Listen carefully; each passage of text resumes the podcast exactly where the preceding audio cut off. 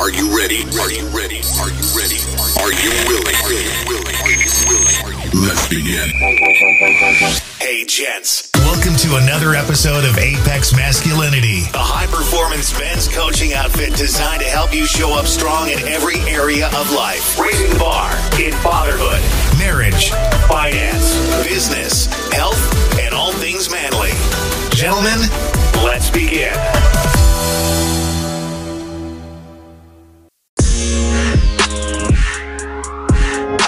Hey, here we go, guys. Today with me, my guest is Sylvia D'Aoust. She opened a cycle spinning studio in 2001, started adventure racing in 2001, started a women's master race team in 2005, started Cycle Fit Chicks, a women's only cycling club in 2008. She's competed in bikini and figure events. In 2013, she obtained a level three national cycling coaching certification. She's a wife, she's a mother of two, and she now runs an online cycle coaching program in addition to an online fitness program. Sylvie, that's quite the bio. I'm happy to have you on. I am so excited to be here. Actually, I'm super nervous. And I have three kids, actually. Oh, there's three. Okay, I guess. Yeah, I'm yeah. that. That's okay. There was one down there, but I did, and I had I had one, and then I had two. So Right. Twins. Twins? no, no, Oh, no, no, okay. two extra. oh, right on. First marriage, second marriage. Oh, got it. Um, Okay. yeah, I'm super excited to be here, Nick. Um, thanks for asking me to Yeah, be no. on or can, collaborating here. Yeah, no, it's going to be good. So, in keeping with the theme of the of the podcast, the whole like the general reason I started this was because I got to a point a few years ago where there was a voice in my head that said there is no coming back. The things that you've done, the meth, the needles, the bad relationship experiences, Mm, the multiple trips to prison, the people that have wounded you, the people that you wounded, all the bad mistakes, all of it, you are now stuck in this permanent place where you can never rise above and come out of all this toxicity and tragedy and have an amazing life filled with abundance and fulfillment and joy and get to a place where you can achieve unlimited long-term success and actually get up every day like happy and enjoying life. And i had to go on this deep dive to figure out if that was true or not. And my journey oddly enough started with podcasts. Like i was driving truck in texas and i told my wife that i i think i need to see a therapist or something you know? And she's like you know i support you whatever you you know because she's you know we put our best face out there like nobody knows the dark corners of our own place but our spouses do right and she was all supportive and like the money and the time Mm. equation didn't work for therapy but i found podcasts i just Mhm. got my first iphone that year and it took me into a world that i had never even known was out there um, stuff like um, you know how to leverage tragedy and come back you know rags to riches stories guys that were living in their car and now they're like the ceo of a vitamin and supplement firm and like all this stuff and i thought you know what? There's hope for me. So i Mm. want to i want to stay in that vein of leveraging tragedy and setbacks to build an amazing life. So as we break in we're just going to dive right in here.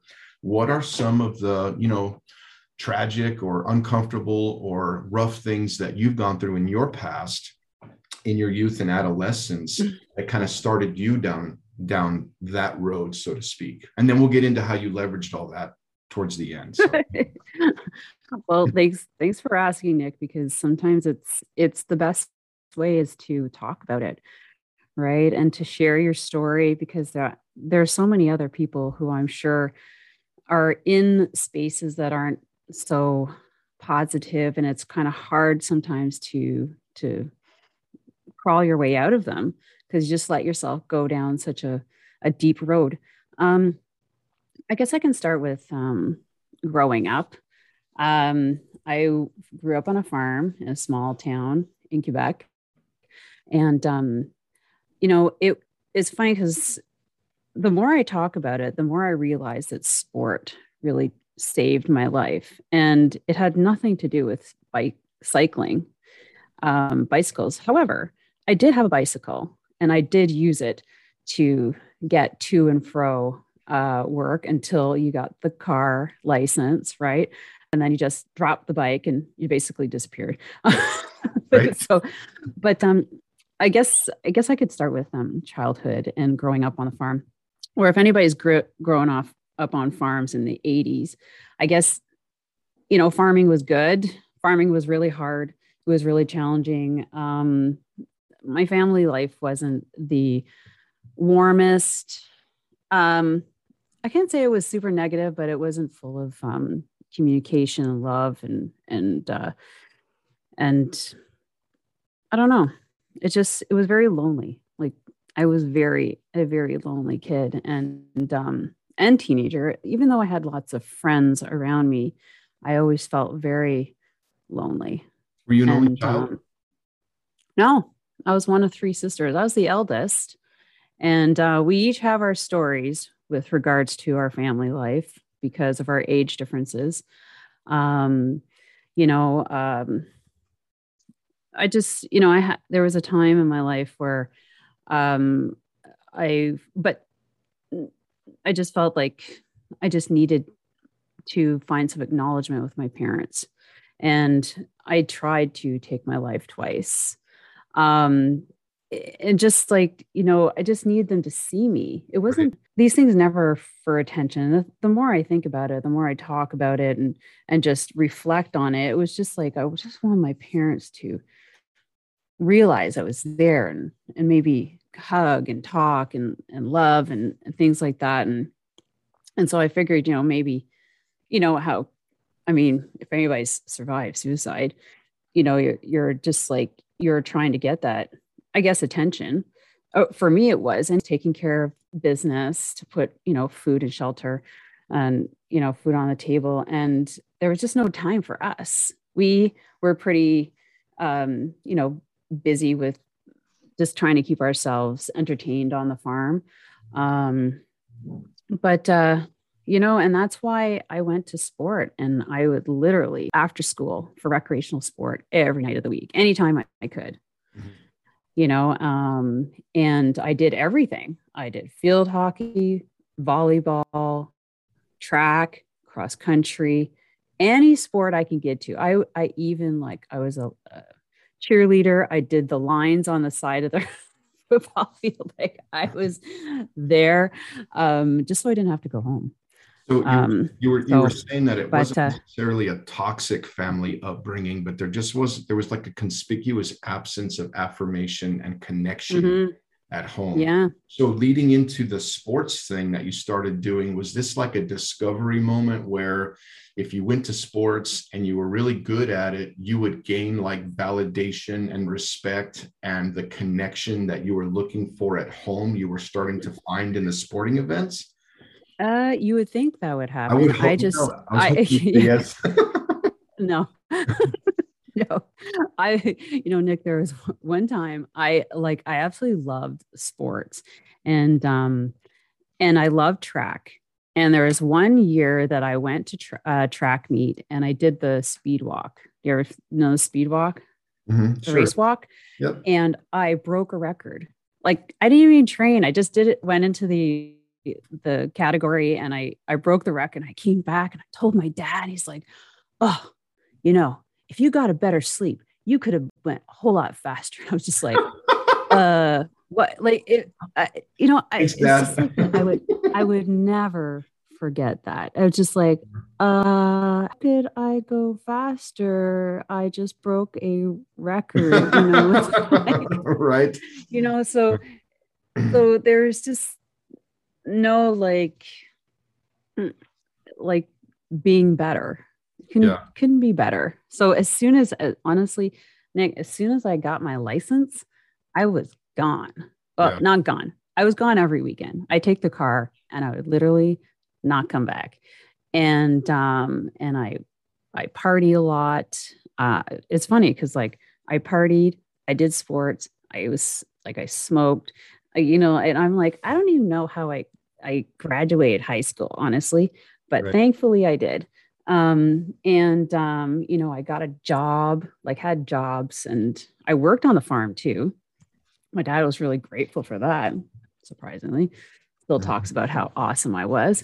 Um, so I guess, you know, there there's a good affirmation right there. Right at 30 years later. thanks dad. So like yeah. With, the, yeah, yeah. with, the, with the suicide attempts that you had like you needed it back then but like the suicide attempts um i'd really if you're willing i'd like to go a little deeper and actually talk about how you did that like how actually you tried to do that and if you got the response that you needed whether temporary or not at all from your parents after you did that. You know nick um I tried twice and like I'm not going to downgrade suicide, but um, no, I don't even think they realized it. Yeah. Um, to tell you the truth, and it was funny because like I tried to slit my wrists, and quite apparently not with the sharpest knife in the drawer, thankfully. Um, and I tried to take um, I don't know, I think it was like the whole bottle of aspirin. Yeah. And you know that that didn't work either. Sure. And it is quite funny because my mom was never a very affectionate person. She still isn't. She's warming up, right? This like I'm 50 now. So, you know, 50 years ago, um, 50 years now. And we were talking, like, I always like try and talk to her about our childhood. And she's always like, Oh, I must have been the worst, man. You know, like just the victim. And I'm just like, Oh my God, I'm just not going here. Right. But I said, Hey, this was just the other day. I said, Did you realize that I tried to take my life twice? And she just looked at me and then looked away. And I'm like, All right, well, I guess I'm not going anywhere with that, honestly. so it's just, you know, I was I was looking for acknowledgment. Mm-hmm. I wasn't being bullied. It had nothing to do with school. Where some kids like nowadays, they're just trying to relieve themselves from, I don't know, like these hardships or the things that are happening to them. And honestly, it was just about in the family. Like I just want to be like I don't know, recognized yeah. that I was there. It's like a human need. Yeah. yeah it's it's, it's hard to explain. I was trying to figure out like how I explain that. But um, I also tried to run away twice. Uh, mm. you know, to the next neighborhood, right? Next right. village, which uh-huh if you're on a back road, who drives on the back roads? All of your neighbors.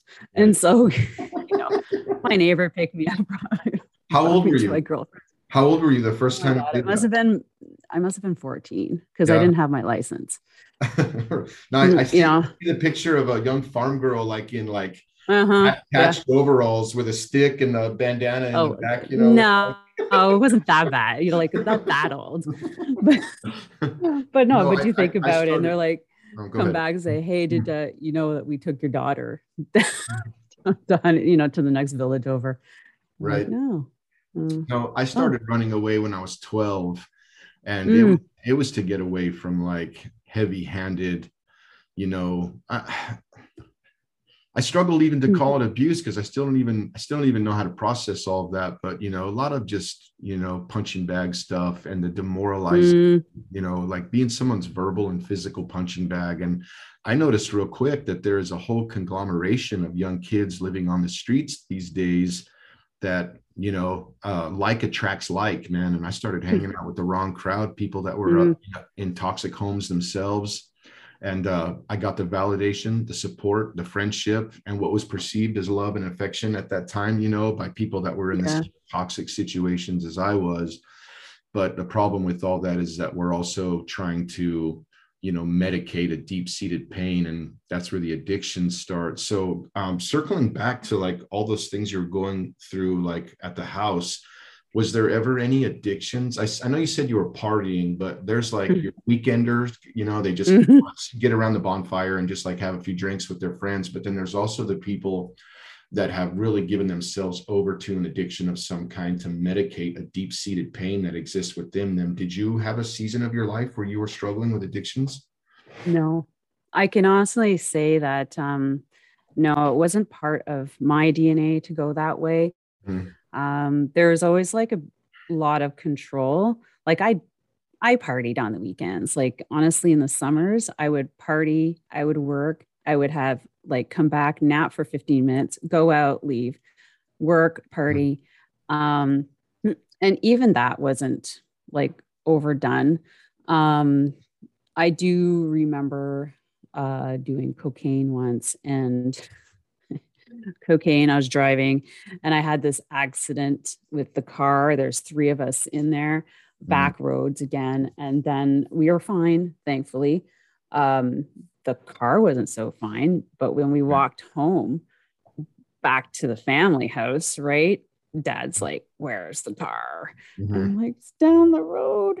In And ditch. he got in the tractor and pulled it back home. And that was that. Like nothing, no police, no, no took care of the right. and um and i just never like i was just like whoa that was like intense and um i'm never going to do that again like a lot of my friends i mean there are certain like i had my stoner friends for sure but i just um i didn't like the way it made me feel i didn't like feeling out of control um so it was never part of ever in my life I wonder if i never were- went that down that route I wonder if sports were yeah well for you, like your way to escape, Hmm. kind of, you know.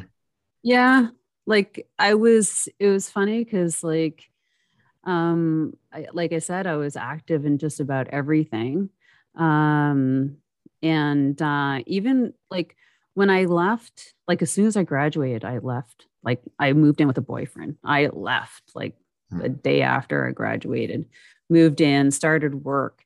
And then um but I didn't I didn't continue my physical fitness when I left. Like it was literally to get out of the house. I'd do anything. Like I never, I was never really good at any one thing.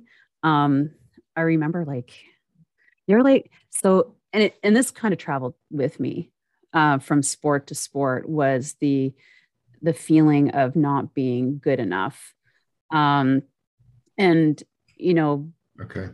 bit of um I don't say abuse, not like verbal abuse, but like just like I just remember there I had a I had a uh, volleyball coach and he would always like I was like the last person benched, you know, there's just you know favorites and the girls Mhm. um for it and you're just like fuck, you know.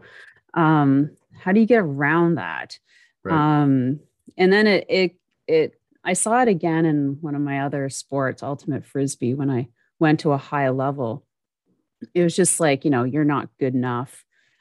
You're not like, you know, we can't play you. And I was just like, this is so wrong, you know, like Now I want to camp there for a minute because yeah. mindset is a big deal. It's one of the Mm. things that I've been learning on this journey of when I started listening to the podcast, my wife and I were living in an RV down in South Texas, and I was making chicken scratch wages, driving a belly dump truck around San Antonio. And some of the, you know, they say when the student's ready, the teacher arrives, right? And I was at a place where I was looking for answers. And a lot of the podcasts I was listening to were talking about mindset and mm-hmm. attraction. And I was like, all right, this sounds really mm-hmm. esoteric and mystical. And like, you know, how does my mind have anything to do with the opportunities and, and the blessings and the wealth that I attract back to myself? But over the years, I discovered that they really, really do. So, like, um, I'm wondering if the mindset that was developed in you, kind of living in that home where it was never good enough, there's never any affirmation or praise, and you start developing this mindset of, I'm not good enough. If you carried that into your adult years, and then this relationship choice that you mentioned just a second ago was just Mhm. like almost like your ticket out of the house. Like I, Mhm. I, I where I'm, Yeah. yeah, and it's not, and it was. we don't check for compatibility we don't like you know, we we and we end up attracting back to ourselves like exactly what we feel we're allowed to have and if we're Yeah. and if our thinking and our mindset is i don't want to use the word substandard i, I feel like that has a negative No, connotation, use it because it's true. right? And like you get and that, I'll tell you, uh, yeah, I'll tell you that that relationship was hugely abusive.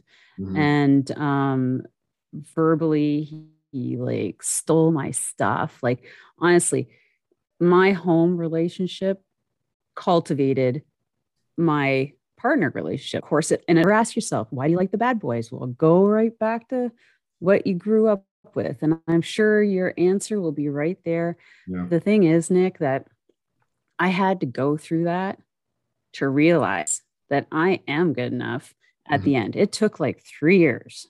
Okay. But, you know, going back and forth, letting that that guy back into my life, stealing my stuff. Like I had to literally move out on my own to get away from him. Okay. And then after he was gone, I attracted another guy. And it just kind of went from worse to good. So I had to go through like three really bad relationships Mhm. to realize what it is that I deserve. And I deserve way better. Right. And so it's funny because like people like they attract people and they keep attracting if you don't start realizing Mhm. what you don't need in your life. Like honestly, it went from bad to good. Yeah. And um I kind of looked at that like, you know, it was a different type of abuse the first time around. Um, then it went to physical abuse the next one, um, which was shorter. And then that's when I left like Montreal, that's where I was living, uh, to go to school. And um, and then, you know, like I've always held myself at a very high level. Like I always knew in high school that I was going to be great at something. I Mhm. knew it. I felt deep in my soul like that I'm going to do something great. I'm going to be good at business. I'm going to be like, I am going to be there. And I, I told my boyfriend that I had in high school, I said, this is what I'm to do. It's funny, eh? Because like, this is the 80s. So I'm going to like, I'm to be an amazing administrative assistant. And that's what, you know, like, but that's like, we don't, we don't have all the fancy like business type like I- and what do you know in high school right and i'm like i'm going to be in business and i'm going to be a maid and i don't know i don't know what that would look like but anyway Mhm. but i left Mm. and when i was with i was working i was with this boyfriend i also realized that a i have to go back to school or i'm not going to amount to anything because i see exactly where non-educated people go like unless you're extremely driven Right. which we've seen those success stories Sure. and so that's where I went back to school. Mhm. And I had a great experience and I met great people.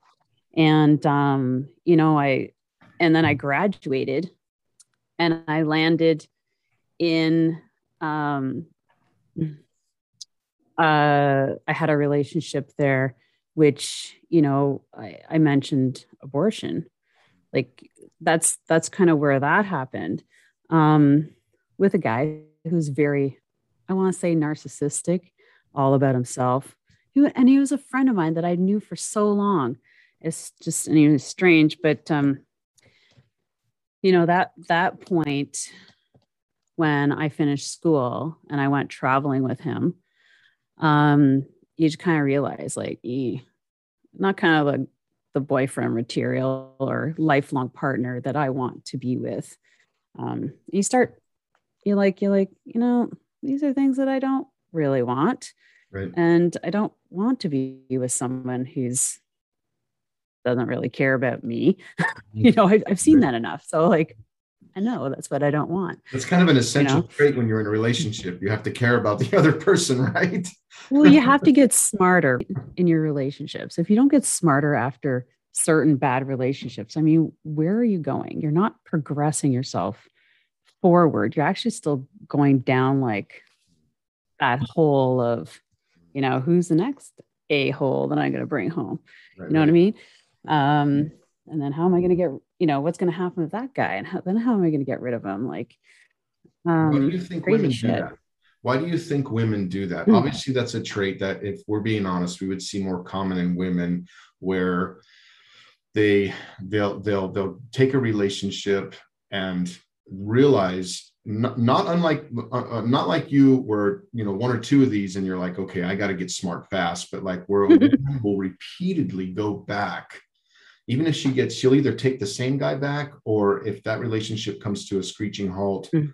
she will find one just as substandard and toxic as the next and she gets to Yeah. this place where she cannot believe that she's worth having a good quality solid man that's going to love her and be a good father and work hard and take care of her why do you think women get stuck in that mindset it's just um well i mean it all goes back to how you were bu- brought up Mhm. in my like so how did i learn from my parents? What did i learn from my parents? You know there's no love there's no communication. So so what am i going to take to my next relationship? Even now it's been so long and i still am struggling with good communication. Like honestly it's not something you mm-hmm. you change overnight but if you have a partner who's understanding enough that's you know going to help you out. I mean that's that's um you know that's gold. Say when you made the decision to go back to school there was like this season where you're like okay i got to do this or i'm going to end up not where i want to be. There's this small voice inside of you that's mm-hmm. screaming i am destined for greatness. And you know what? That that right there just like warms my heart to no end because all of my life like there has been this one single solitary whispering yeah. that says you are destined for great things mm-hmm. it's overpowered by all of these other voices the voice of self limitation, the voice of self sabotage, the voice of demeaning parents, the voice mm-hmm. of people in your network that are going nowhere. And to actually, it's like planting a seed in a bed of rock. Like there's no hope for this thing, but for some reason, it just boom, it'll grow. Happens. Right. So you make this, you make this, you make this decision to go back to college. How did you finance that return to college? Were you working it full time and going to school? Did you get some grants and loans? a combination of both? Like, how did you do that? Because there's people out there that are going to be uh-huh. like, I need to go back to school. I need to get a degree. I'm ready to change my life. But how do mm-hmm. I pay my bills and my rent? And maybe I have kids or whatever. How am I going to go back to school? Like, we need blueprint, cut, clear cut data mm-hmm. on how you did that. How did you do that? Oh, okay. Well, I'll start, Nick, with how I made this decision. Okay, so I'm going to give you a visual. So you're living in your city, wherever it is, and the worst part of it. Okay, that's where your current ho- current apartment is. It's full of mm-hmm. cockroaches. You're working downtown, and you're like, I've got to make a change. So I'm sitting on my second balcony stairs, and I'm smoking a cigarette. So I'm also a smoker. So, right. anyways, I'm just so. But the thing is that I'm sitting there on my steps on my second floor apartment in the roughest part of town. And I'm smoking my cigarette and I'm looking around and I'm looking at my neighbors. And there's this guy across the street and this wife beater, same deal, sitting there smoking a cigarette. and I'm just like, uh, that's me. You know what's running through my head? first, yeah, no, first I got caught quit smoking. So I like quit smoking. And then I'm like, I gotta go smoking right now. And then I've got to start getting active and I have to start, I have to like make a plan to get out of here. And it's funny because at that time I had this this boyfriend and I, and also I was just like, I'm not going anywhere with my this job. I mean, I progressed in the job to the level I couldn't get any further. Right. And even even then it was like, you know, do I want to go further? Um, and so I wanted to go back to school. I'm like, what am I going to go back to school doing? So A, I'm like, I got to get away from this guy. So I'm just going to go to a college like further away, like break up, leave him and go. And so I found this three, and I went to college. Like you're in the States, I'm in Canada. Um, colleges have amazing programs. Like you don't need to go to university. You got great programs. So this was a three year program and a college that was about two hours from where I lived. So still close to my parents and um, and uh, had friends who were already there. And so I applied and I got in. Now, I lived, I found this apartment that was in the basement. It was so dingy. It was like $200 a month. Maybe it was 180. I don't know. But anyways, it was a, it was probably the size of your, I don't know, the room you're sitting in right now. Right. Small, small basement apartment. So that was close enough to school that I could, my dad actually bought me a cheap car. So I just, or I could bike. Mm-hmm. And I worked. I worked and I went to school and I got um, student loans for that time. And during the summer, I had like two jobs. Um, and uh, so that's that's how I I got to school. And in school, I met some amazing people. Um, and like I ditched the boyfriend. He's like, no, we can make it work. I'm like, uh, no, it let's just finish it right here. Cause I don't want you to get all jealous because you think that I'm anyways, we're just gonna finish it and I'm gonna leave and you're never gonna see me again. but so uh, as long as you have a car, man, you can drive anywhere. Um, so that's that's what I did. And the thing is about college programs is they usually have placements attached to them, which offer you an opportunity to work. And this particular program, which was um, like literally, they hired all of the students that went through this program. It was a provincial, um, it was Ontario provincial government that hired all the students, like everybody. It didn't matter what kind of grades you had. they hired everybody because they were doing a complete reassessment of the whole province of Ontario, which it took three years. So I didn't know that when I got there. It just so happened that when I graduated, this was going on in Ontario. Mm-hmm. And so that's where I ended up where I am now, like 25 years ago. Right. Um, and uh, how yeah, long, so there, was a guy. How long, how long were you in college from that when you made that decision and put the cigarette out and, and drove and, and drove to this college? it was a three year program. It was a three. Okay. So I'm extrapolating some things that I'm writing down as you're talking, and I just want to put them out there. Now, maybe you didn't realize this as you were sharing that story. Maybe if you sat down and had an introspective moment over a cup of coffee, but these are some things that I go over with my audience on the podcast all the time. What mm-hmm. I'm seeing, what I'm seeing is a self-awareness moment where mm-hmm. there was a moment in time where you looked out broad view from the patio and saw like I'm saying this jokingly, but a future no. of yourself as oh you know, like I'm yeah. gonna be that overweight guy with the wife beater and a yes, cigarette. You know what I mean? Exactly. Like, so there's a self-awareness moment where you're like, I have to make changes, and not mm-hmm. just not just a moment where you say I need to, but you actually put action behind the decision to do it. Then what I see is digging deep and sacrificing. Like some people would say, All right, I'll do this, but I got to have all these needs and these demands met. You weren't at that place. You're like, I'll take the dingy apartment because it's all I can afford. Yeah, choosing, whatever. yeah, I'm choosing the mold over the cockroaches because I've made a committed decision and I'm going to mm. do this. So I'm seeing a self awareness moment. I'm seeing a dig deep and sacrifice moment. I'm seeing long haul and distance because it was three years like you try to get anybody, any millennial today that you tell them it's going to take three years to do something, they about have a conniption fit and a heart attack because they can't see that far ahead. Mm-hmm. But it was self awareness, it was sacrifice, it was commitment, it was long term, like going the distance to get it finished. But what I also I, and, and, you can correct me if I'm wrong, but what I'm hearing there, two different times you said you got around some great people when you got to that school. So what I'm seeing is a network change.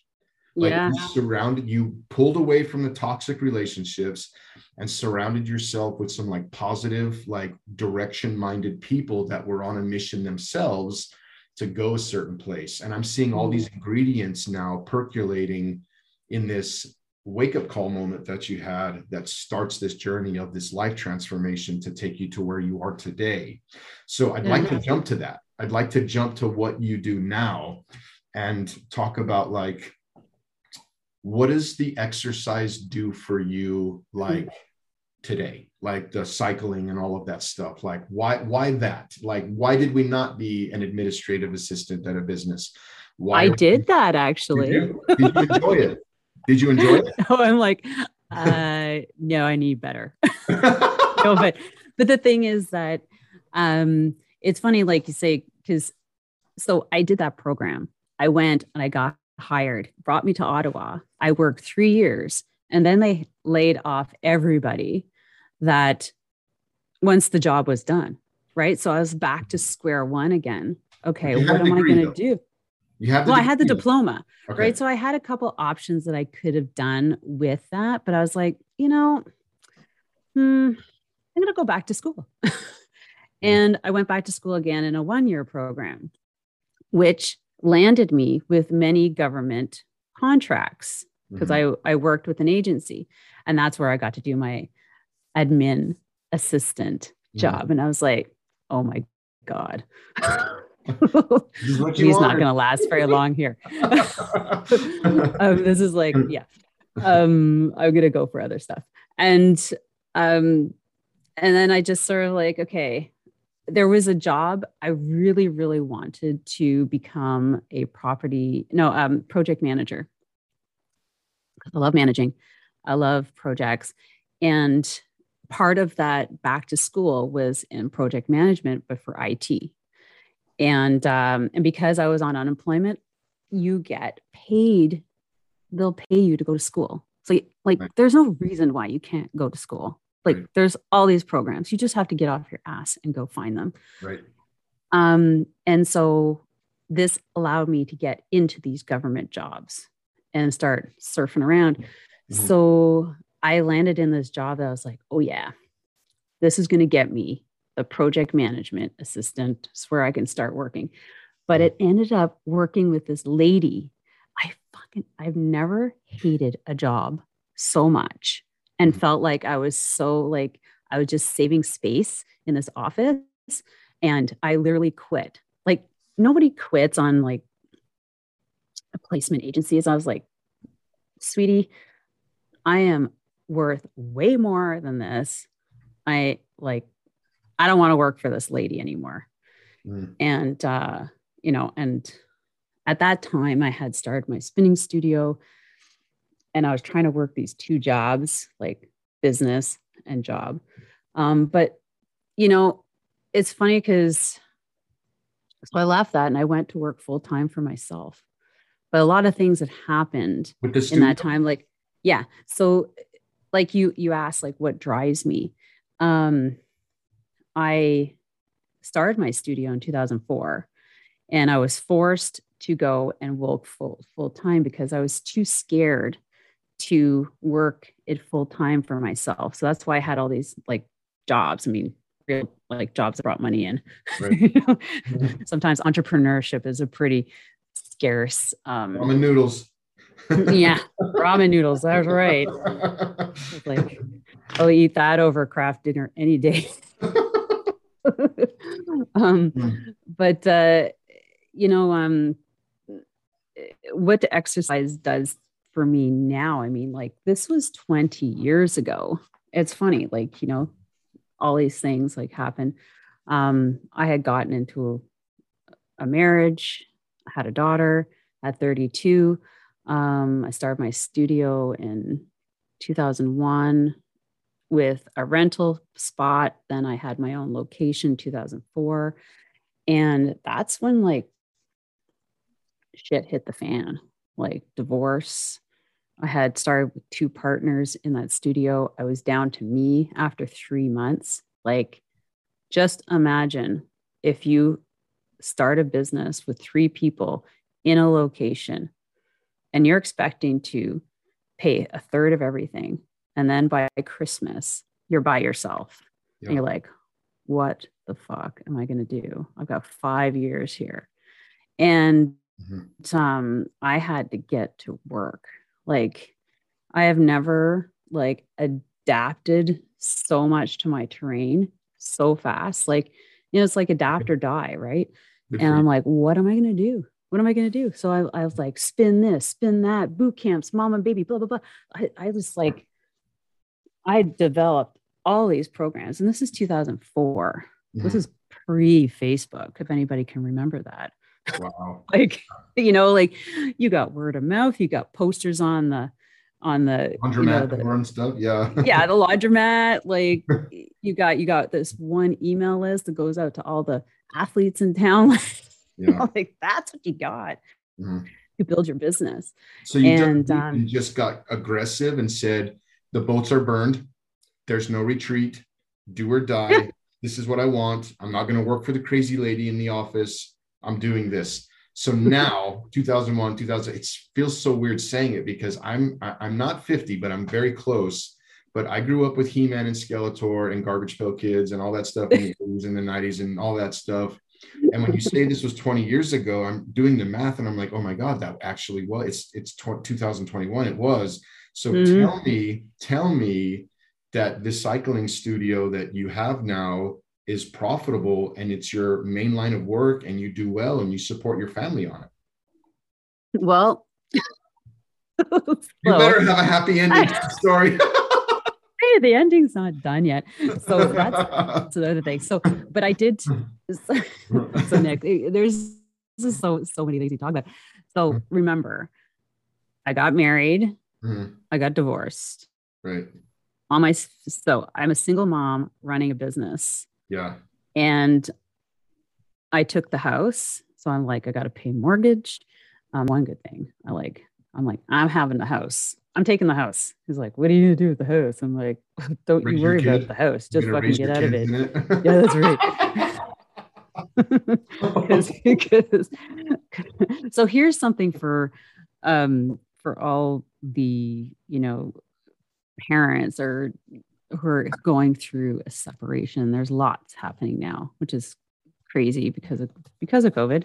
Um we decided and i i am so grateful that my ex was really um we didn't fight. We didn't fight about this. It was pretty like cut in stone. This is what we're going to do. We're not going to put our daughter in the middle. Um you know and we're not going to waste our money and time on lawyers. And so Mhm. what we did was we decided that our daughter was going to stay in the house and we had to go and find places to live so i was four days in the house he was three days in the house That's and unique. until That's a unique plan. I've never heard yeah that. Well okay, it, it was guy. recommended by our Okay. therapist okay. No, that's good. Whatever works. but Okay. so so the thing is that her life wasn't rocked right. as much as we think it wasn't rocked. Like she's still Right. you know we talk about it and she's like you know you guys went through your divorce. You're like okay and first of all kids know everything. Sure. don't think that they're like little blind mutants that don't absorb anything. They absorb everything. They hear everything. And so anyways um so that's what we did for yeah. So that's what we did for about four months. We Mhm. did that. And then i finally said i want the house. You have to move out. Because i was running my business and he had a government job. He had a government job. He can afford something else. I would not be able to afford anything near as nice as this as my house that i'm sitting in now if i were to leave it right?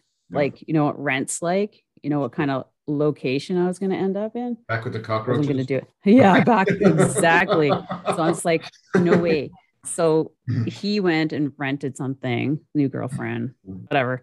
And I had to get a roommate. I did all things like I sold jewelry. I sold like anything that had value. I had a roommate, um, a little bit of child support Mhm. in order to keep my house Sure. like you know and then i had to re- the realization that i had to start paying myself from my business.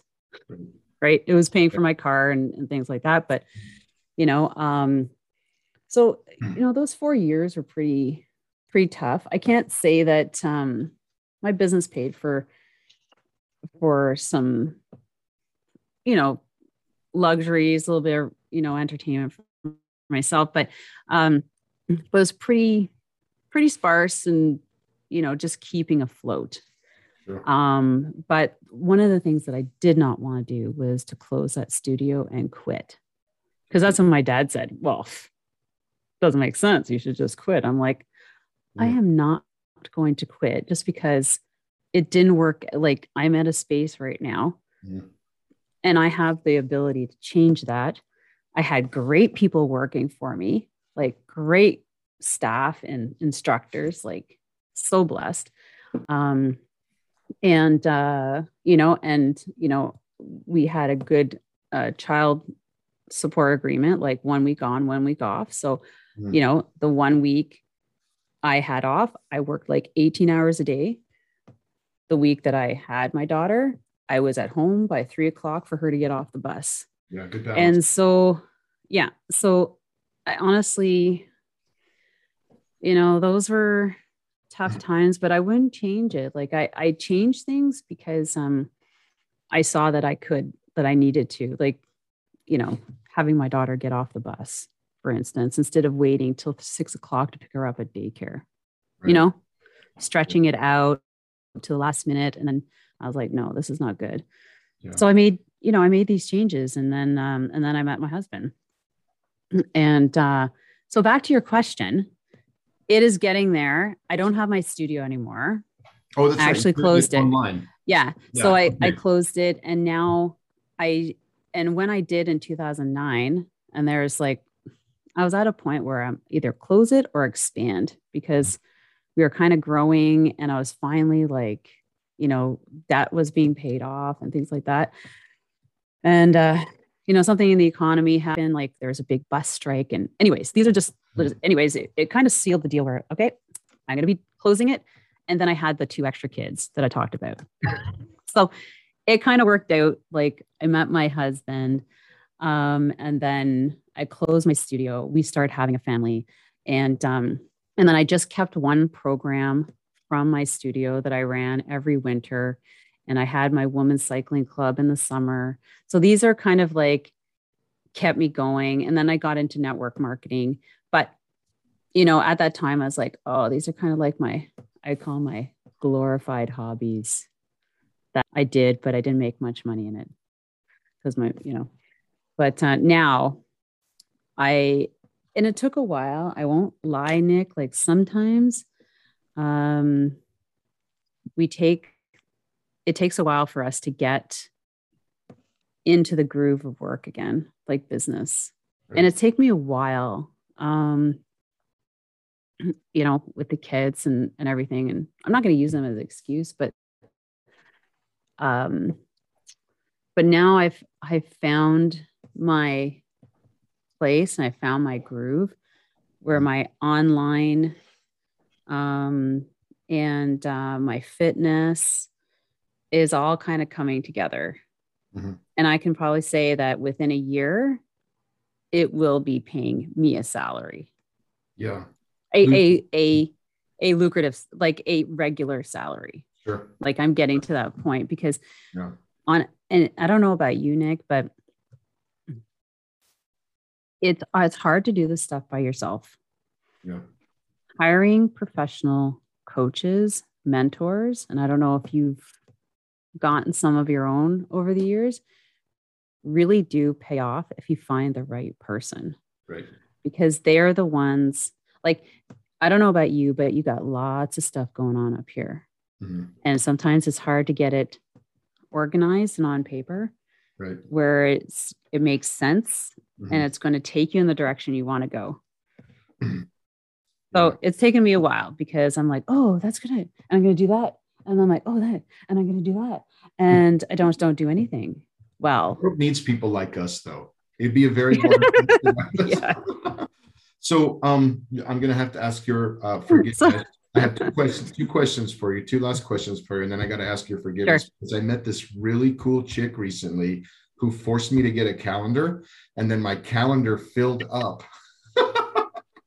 See, that is so amazing. and I and I actually I actually oh. have people like like texting me now, like, are we still on for three?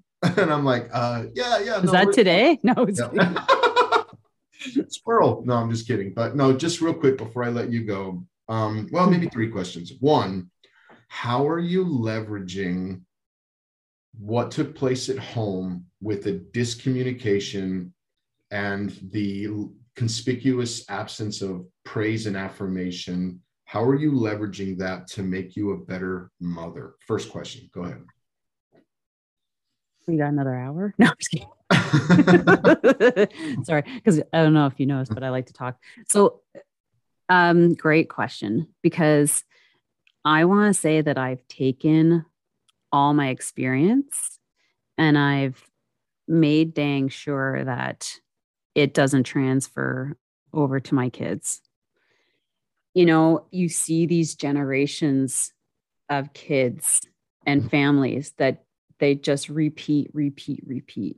Cyclical toxicity. And that's well, yeah, it's like if you can't learn from your experience, then like where are you going? Like, you know what I mean? Like you Yeah. have to realize, and it's, sometimes it's just putting your freaking ego away and saying like, like this is really not right. Like whether you have a good example or not, like to base on, but I knew that this was this was not what I wanted to be.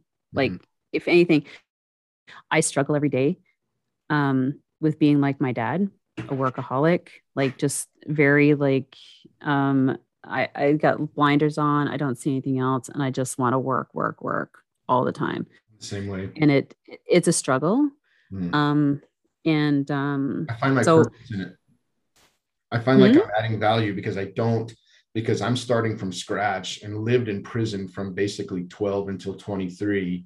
Like I Wow. don't really know how to be a, what you would call a good father, even though my wife tells me all the time I am one. Like I feel like oh, well, see, you know, but you don't so even have to I- question if she says that to no, you. you should. Yeah, you, you're right. I, I I'm getting there. I'm getting there. But when I'm, I'm sure she'll tell you otherwise if you weren't. Yeah, no, she would. she's a good woman. Well, she's a she's a really great partner to you. yeah You know, she's following Um, all over the place chasing this oil field around but i find myself as long as i'm working making great money and providing the private school education for my kids and the stuff wow. the resources my wife needs to make this home a very pleasant atmosphere like i Mhm. feel like i'm doing something but i don't want my legacy just to be the money that i made and Mhm. provided i want it to be that i imparted something emotionally and psychologically to my children in a way to where Mm. yeah does that make sense you know what i'm talking Mhm. about i'm looking for Do you do you have like eight um so one of the things that we try and and it, I'm sure you do this. Like how old are your kids? 12 10 8 Oh, you got three. Okay. So mine are 9 and 11 and 19. Mhm. um so just back to that like so based on my upbringing personally when i was a kid and i look at my 19 year old who went through the divorce Mhm. like her dad getting remarried with a very not nice woman um, unfortunately and then my remarriage and kids. So she's very much in between everything. Right. and i very i watch her very closely and i try and be as supportive as a mom can without being like you should be doing that. No yeah. you know what i mean? Like like my mom. Um i'm gonna send her this just so you know no you you can't like i'm just like she just gets on me you should be i'm like Huh. mom you can tell her right?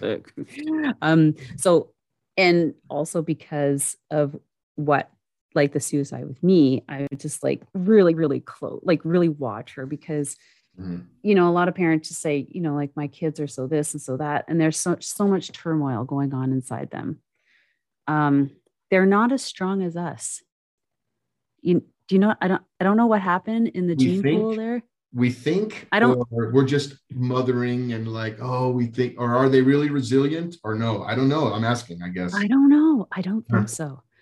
And I don't know what happened in the gene pool between our generation and the next one, like our kids. Uh-huh. Like it's just like i know what happened what? What? let's share a quote with you and it'll make sense Okay, what? because it goes back to the depression era hard Okay. times breed hard men hard men breed good times good times breed soft men Oh. and you and I went through some really hard stuff and we had to get tough. And now, because of like mom guilt and dad guilt, and we want to protect them from that, we kind of make it really easy for them. And we're careful with our words and we don't want to demean and we don't want to demoralize and we don't want to put our hands on our kids and all of that stuff. And our kids grow up a little bit softer than we did. They don't go through any of the emotional baggage that we did and any of the addictions and the trauma and the psychological meltdowns and the confusion but they're a little bit softer than we are as a result of not having to endure that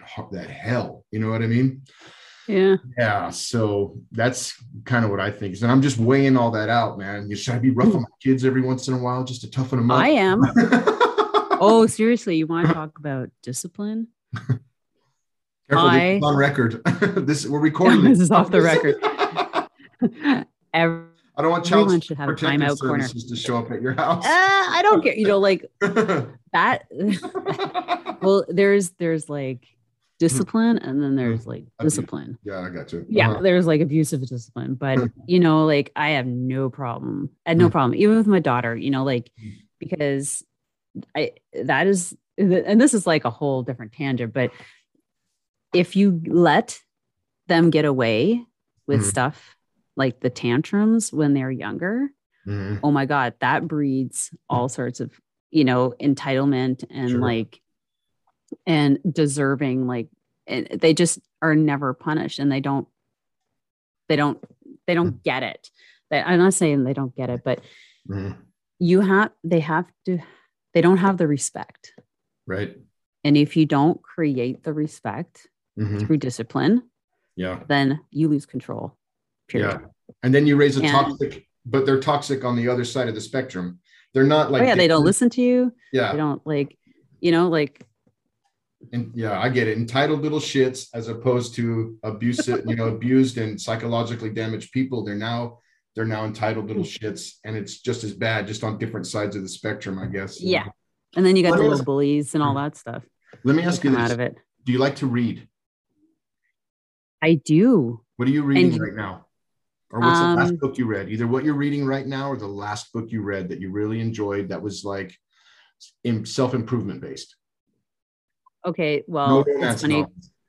Okay. No, it, you know what? It's funny, Nick. I haven't read like a book in like six years. Like maybe, well, maybe one, but they're Mhm. all like self improvement. I do a lot of audiobooks okay. Well, that, because I don't that have. Yeah, that yeah, counts. I don't have time to read, yeah, like sit down and read because like Mhm. uh, I just don't have time. sure. Um, I read like one page at night and I'm like, but um i'm reading t harv Eker's millionaire mind i think that's what it's called it's like sitting right over there i went through it and he's got great examples to to prove so i journaled at the same time so that you're I, reading, you're journaling as you're reading. yeah because if you if you read his book at the end of each chapter or each segment there are about two to three questions he asks you Okay. to journal on. So I read a section, then I'll journal it. And um, and then I read unsubscribed, which is being unsubscribed to your your whatever your launch. And then that was super. And I'm reading. Um, I read so I now I'm into some cycling stuff because it's cycling. Sure. Um, Joe Friel's uh, Fitness Over 50. So I'm 50. That's super interesting. So I've got like a couple audiobooks on the go. And then I'm reading um, kind of like a biography from a psych, uh, pro cyclist. That's on my bed. That's the one I fall asleep on. awesome.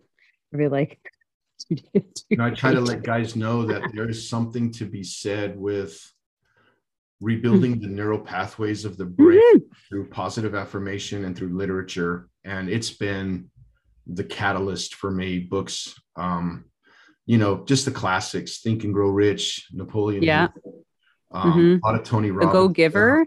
Did you ever read The Go Giver? The Go Getter? Uh, no, I guess not. Good stuff. Oh, you have to. I'll send you the yeah. And it's it's a really cool story Mhm. of a person who is like entitled and and, and he right up to his business, but it's the go getter. Oh, I have to look at my yeah. But Just message me I'll send you you- Yeah. I'll yeah. send it to you after. But that one is a short book and it's got such great um, content and lessons in it. Mhm. Um, everybody could be selling the nail file, but if you're being, um, you know, like really serving on it, then you'll sell it more than the next. It's Right. kind of different than that. I don't, I don't want to say it's salesy, but it's relationships. It's like connecting. But Yeah. uh, yeah, Awesome. I really like that one. So before And- we wrap up, I'm sorry. Go ahead. No, I was just gonna say because like when you're dri like you said, you're a driver, like a trucker is a trucker. Yep. Yeah. Yep. Did you know that you could literally get a university degree from listening to 40 hours or not 40 hours? Is it like a 40 hours of content there's something like that. Like if Uh-huh. you're listening to 40 hours of like maybe it's a or for something like that. Mhm. But you think about all the things that you learn. Like like how many things you could learn while you're driving for hours and hours and hours. Yeah. Podcasts, books, spend my um, life. learn new skills. Right. Yeah. Yeah, no, I'm I'm totally into it. That Mm. personal growth and development and self Yeah. is my life these days, and I love it. So, how can people find you if they want to check out your cycling, your online cycling, you know, programs, your fitness programs, and all that stuff? Yeah, How we didn't get into that, eh? No. So um But so I want people to on be able to, if they're interested in that, like I'm going to talk to my wife about it here. So it's like Peloton. Is it like a Peloton kind of? no it's so well peloton is another thing but Uh-huh. it's like i have an online cycling workout membership Okay. so it's i do three lives a week and i know like a lot of people can't join lives for you know um, time zones or just timing in the morning but all those those workouts are then uh, produced and put and recorded and put into the on-demand library so go. I have a lot of people who access the on demand Okay. library because a mornings doesn't work. They do them at lunch or Right. after work. And um, so that uh, membership, you can actually, um, well, I'm going to say you go to cyclefitness.online and you can jump in with a free seven day trial. And if you like it, so that gives you access to everything the live, the on demand, they in the uh, the supportive community group um, and then after if you like it you get 20% off the first month so then you can decide you're going to do lives or the on demand or you know get the unlimited everything you can decide what membership is is right for you um, so i like to meet people who join in so that's cyclefitness.online and uh, you can find me on Instagram.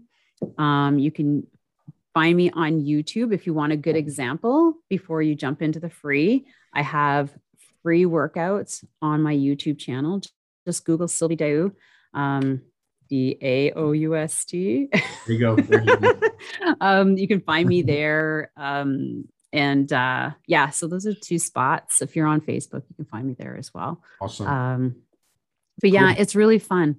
I, I love it. Um, and like for women, we just need to um, thinking about building and and bone density, and that's you know it's another topic. That's you know that's why I do it. And there's like my own fitness and to inspire others and to um, help others with their their health journey of a life of fitness yeah. um, because a lot of how we feel about ourselves comes down to how we really feel inside.